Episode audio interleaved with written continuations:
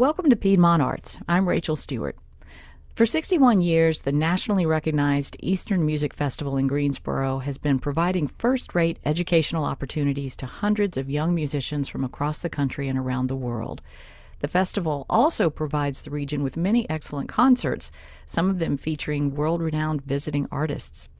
This year, after a COVID hiatus in 2020 and a limited season in 2021, the Eastern Music Festival is back in full swing. And here to talk about this year's festival is the festival's director of 13 years, Gerard Schwartz, who is an internationally heralded conductor and has been heard many times on WDAV. Our listeners will be familiar with his recordings, particularly with the Seattle Symphony, and that he's actually now the conductor laureate with Seattle Symphony. And of course, he's worked with ensembles around the world. So, Maestro Schwartz, thank you so much for joining us today. Rachel, nice to be with you, and please call me Jerry. Okay, Jerry, I'm so glad you're here. I'm thrilled um, to be here.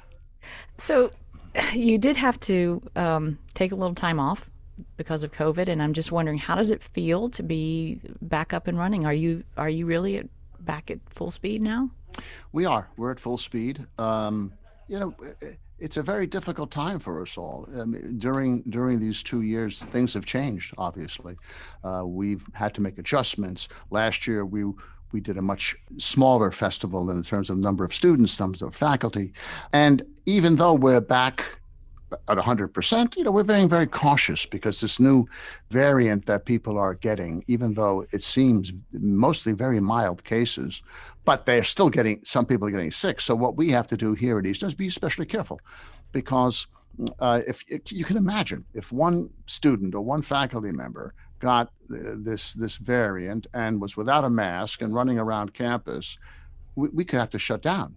And so luckily, we have a phenomenal board, and they're very thoughtful. We have a few doctors on the board, great leadership, and we're being very careful. And so I know we're only into week one, but it's going pretty darn well. And it feels, except for the fact that we do wear masks, it feels pretty normal. Well, that's good. And you're right, this variant is so disruptive. Um, not that the other ones weren't, but I know what you mean. It's like it can just spread like wildfire fire right. and yeah, you just have to come to a screeching halt if you don't watch out. I'm glad that, except for that, things seem to be back uh, back up and running. And I know you have what is it, 300 plus students who come in.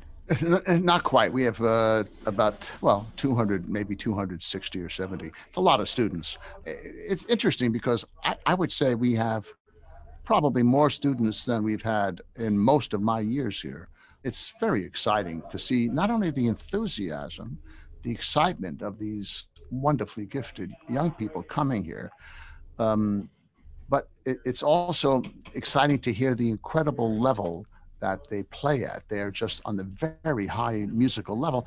I mean, for example, I'm rehearsing a Brahms First Symphony with the two student orchestras, and I, I, was just today was my first day working with the students, and I was just knocked out. Uh, it's never ever sounded this good. It's really quite wonderful. So. You're talking about the the quality now. Do you feel like that has just increased year over year, or the level of the students? Yes, has mm. increased exponentially over these years, no question. The level is extremely high. And I, I find it also in young professionals, in professional orchestras, in smaller communities where you don't expect the level necessarily to be that high, it's really quite extraordinary. So I think the, the proficiency of, of, the, of the students and of the uh, professionals now is uh, higher than I've ever seen.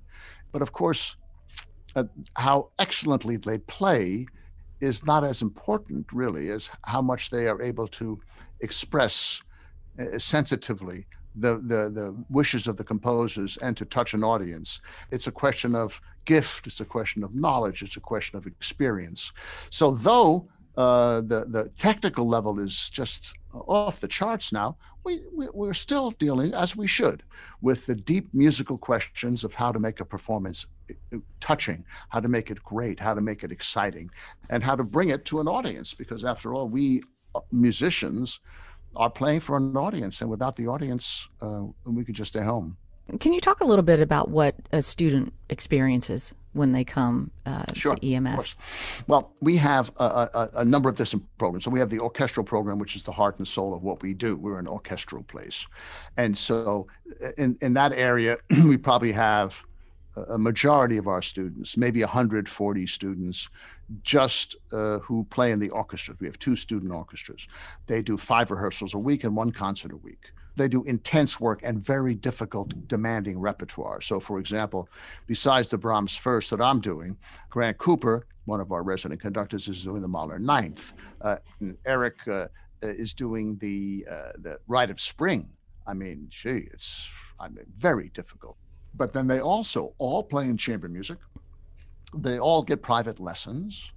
They all get to uh, attend different kind of seminars that interest them, whether it's about leadership or about a master class about violin playing. It's really very intense and very exciting. Then we have a piano department, and they get lectures every day, and they play chamber music and get lessons, of course, with our distinguished faculty.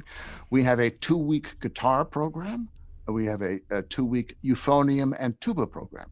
Those are, in a sense, separate from the, the, the center post of the orchestral and chamber music performances. Not the pianists, because pianists participate in the chamber music, of course. But these tuba, I mean, can you imagine? We have, I think, nine tubas coming in for two weeks. Uh, we have a very famous tuba teacher, and uh, Aaron Tindall, and he teaches these nine, and we have a euphonium uh, group to, together, which is like a tenor tuba, small tuba. Um, the guitar program again is extraordinary. So, and we're going to expand that. I think we're in the future going to do more of these kind of one or two week uh, intensives, uh, which have been very successful for the students. So, by adding some more of these in the future, we'll be able to give a chance to uh, to younger students, and, and, and quite frankly, it'll be a little uh, less expensive, and uh, so we're it's it's exciting for the students, and uh, they also get to follow our the festival orchestra. They get to listen to our concerts. And, and some of them get to play in our orchestra. They get to go to the Tuesday night chamber music concerts. They go to last night. Uh, Bill Bill Wolfram, a phenomenal piano faculty, played an incredible piano recital. Many of the students were there for that. Tonight we're doing an all Bach program, and the kids come to that. I mean, it's just it's a real intensive, I think, joyful experience for the students. Those two week programs, the specialized programs, I guess you'd call them, for the tuba and guitar, are they relatively new? Yes. And we also have a conducting program similar to that. We have nine, nine conducting students who work with Eric Garcia, uh, Grant Cooper, and myself. And we have a orchestra that they conduct. And then they do one concert or two concerts a year also. It, it, Rachel, if you could come and visit, you, would be flabbergasted of all the activity, but it doesn't feel like it's a burden. It doesn't feel like it's too much or one's overdoing it or it's too, it's just the joy of making music and learning about music. Is there any approach that you think keeps it from feeling like a burden or anything that is done at Eastern Music Festival uh, that keeps it from being too intense or you know well, too competitive? Mm, you know, I think the key really is the faculty and the leadership. We're no different than any other place, whether it's a radio station or a or a business or a hospital or or a law firm. You have to have people who lead with pa- compassion, and then you have to have, in our case, faculty members who embrace the same beliefs that we do and care deeply about if, if, if, the students. If you brought a faculty member in who was a hotshot oboe player or a trumpet player, but and didn't really care about the students, that person wouldn't fit in. Mm. We wouldn't hire that person. You have to get someone who believes in the culture of what we're doing. We're not trying to to make our 260, 70 students to be professional musicians, but what we are trying to do is have music be an important part of their life to have music be an important part of their life experience. Yeah, there will be quite a few who will become professionals because that's you know what happens, especially with the older kids that come. But I think I think the culture is uh, is one of working together, caring about each other and about the students. And it, you get if you get one person in there who doesn't fit in with that, it, it could be very disruptive.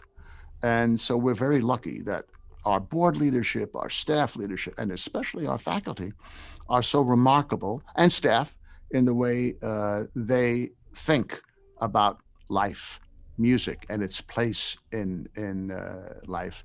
It's a place where we all are so excited always to come back and we get very few people not coming. We everybody who I I mean, you know, people have been here 30, 40 years, much longer than I, our first cellist, our concert master. And I feel the same way. I'm just so excited to be back every year. So it's a it's a special environment. And you know, we do guard against uh, it being too intense. We do. Uh, I'm a very I can't say intense, but I, I'm, I'm, i have tremendous energy, and I, I can never. I mean, I could work all the time, and so I have to be careful that just because I'm happy to work all the time, that I don't make that everybody else's uh, charge. One of the things that I know you are interested in doing or feel is important is to introduce new works. And I understand uh, you're going to have the world premiere of a piece by Adolphus Hailstork during this festival? I mean, this is a, a very interesting uh, story for me. Uh, Adolphus Hailstork is a phenomenal American composer. Uh, he's in his 80s. He teaches at Old Dominion. And my son, who's a cellist here, phenomenal cellist, Julian Schwartz, was doing a duo of, of Hailstorks. And he said, Hey, Dad, you know the name, you know this composer, Hailstork? I said, No, who's that? He said, Well, I'm doing this duo for violin and cello and it's uh, fantastic. And you might want to look at his music. So, sure. You know, the thing about conductors is one of the most important things we have to do is be curious. You have to, you know, curious. Uh, I mean, I said to my conducting students, so you're all studying the Hanson Third Symphony. We're doing it the first week. Yes. How many symphonies did Hanson write? Nobody knew. He wrote seven. How many others do you know? No one knew any of them. Well, they will now because that's our job as conductors. We have to be curious and knowledgeable. So he says there's a Hailstork and he's in his 80s and you don't know him and it's wonderful. So I, I you know, I look him up, I listen to some music and I'm I'm knocked out. So I now want to commission a concerto for violin and cello with Mark Peskanov, the violinist, and, and Julian to do in Palm Beach. So I called him on the phone and, uh, he was thrilled to hear from me. And, and, so I said, would you write a double, you know, so and he said, No. he said, I don't have any time. I'm so busy now. Uh, at the age of whatever it is, 83, I just can't do it. He said, But I have four pieces that have never been played. You can premiere them all. I said, Great. And I did. I did one in Palm Beach. I'm doing one this summer. I'm doing another one at Frost. I'm doing one with the All Star Orchestra. So I'm going to do all of his, uh, all the pieces that he allows me to do because he's a great composer.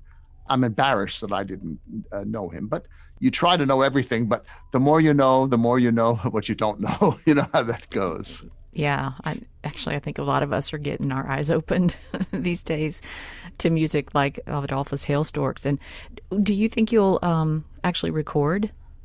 Well, I'm going to do uh, I'm going to do a piece of his with my, my I have I have, a, I have a thing called the All Star Orchestra, which is a TV series, and uh, I will record one of his pieces at the end of August. And now Naxos, the record company I record for, uh, wants me to do something, and so I hopefully will record them all. I mean, he's just, uh, you know, I mean, I'm happy to say that I'm not the only one noticing uh, this great composer. There are lots of them, lots of people. So it's very exciting uh, at, at this point in his career to just be taking off. That's wonderful. Yeah, it is. He's 83, which is amazing. And I also think about for those of us who are in North Carolina, he's just over the border in Virginia. Right. Lives in Virginia. Yeah. That's right. That's right. We don't have to go to Germany and France to That's find right. great composers. So, I guess one last question is there anything in you know that you're really looking forward to with this year's festival that you want to make sure people are aware is happening? You know, for me, I'm intimately involved with making every program. And so every program for the next, you know, four weeks is exciting to me.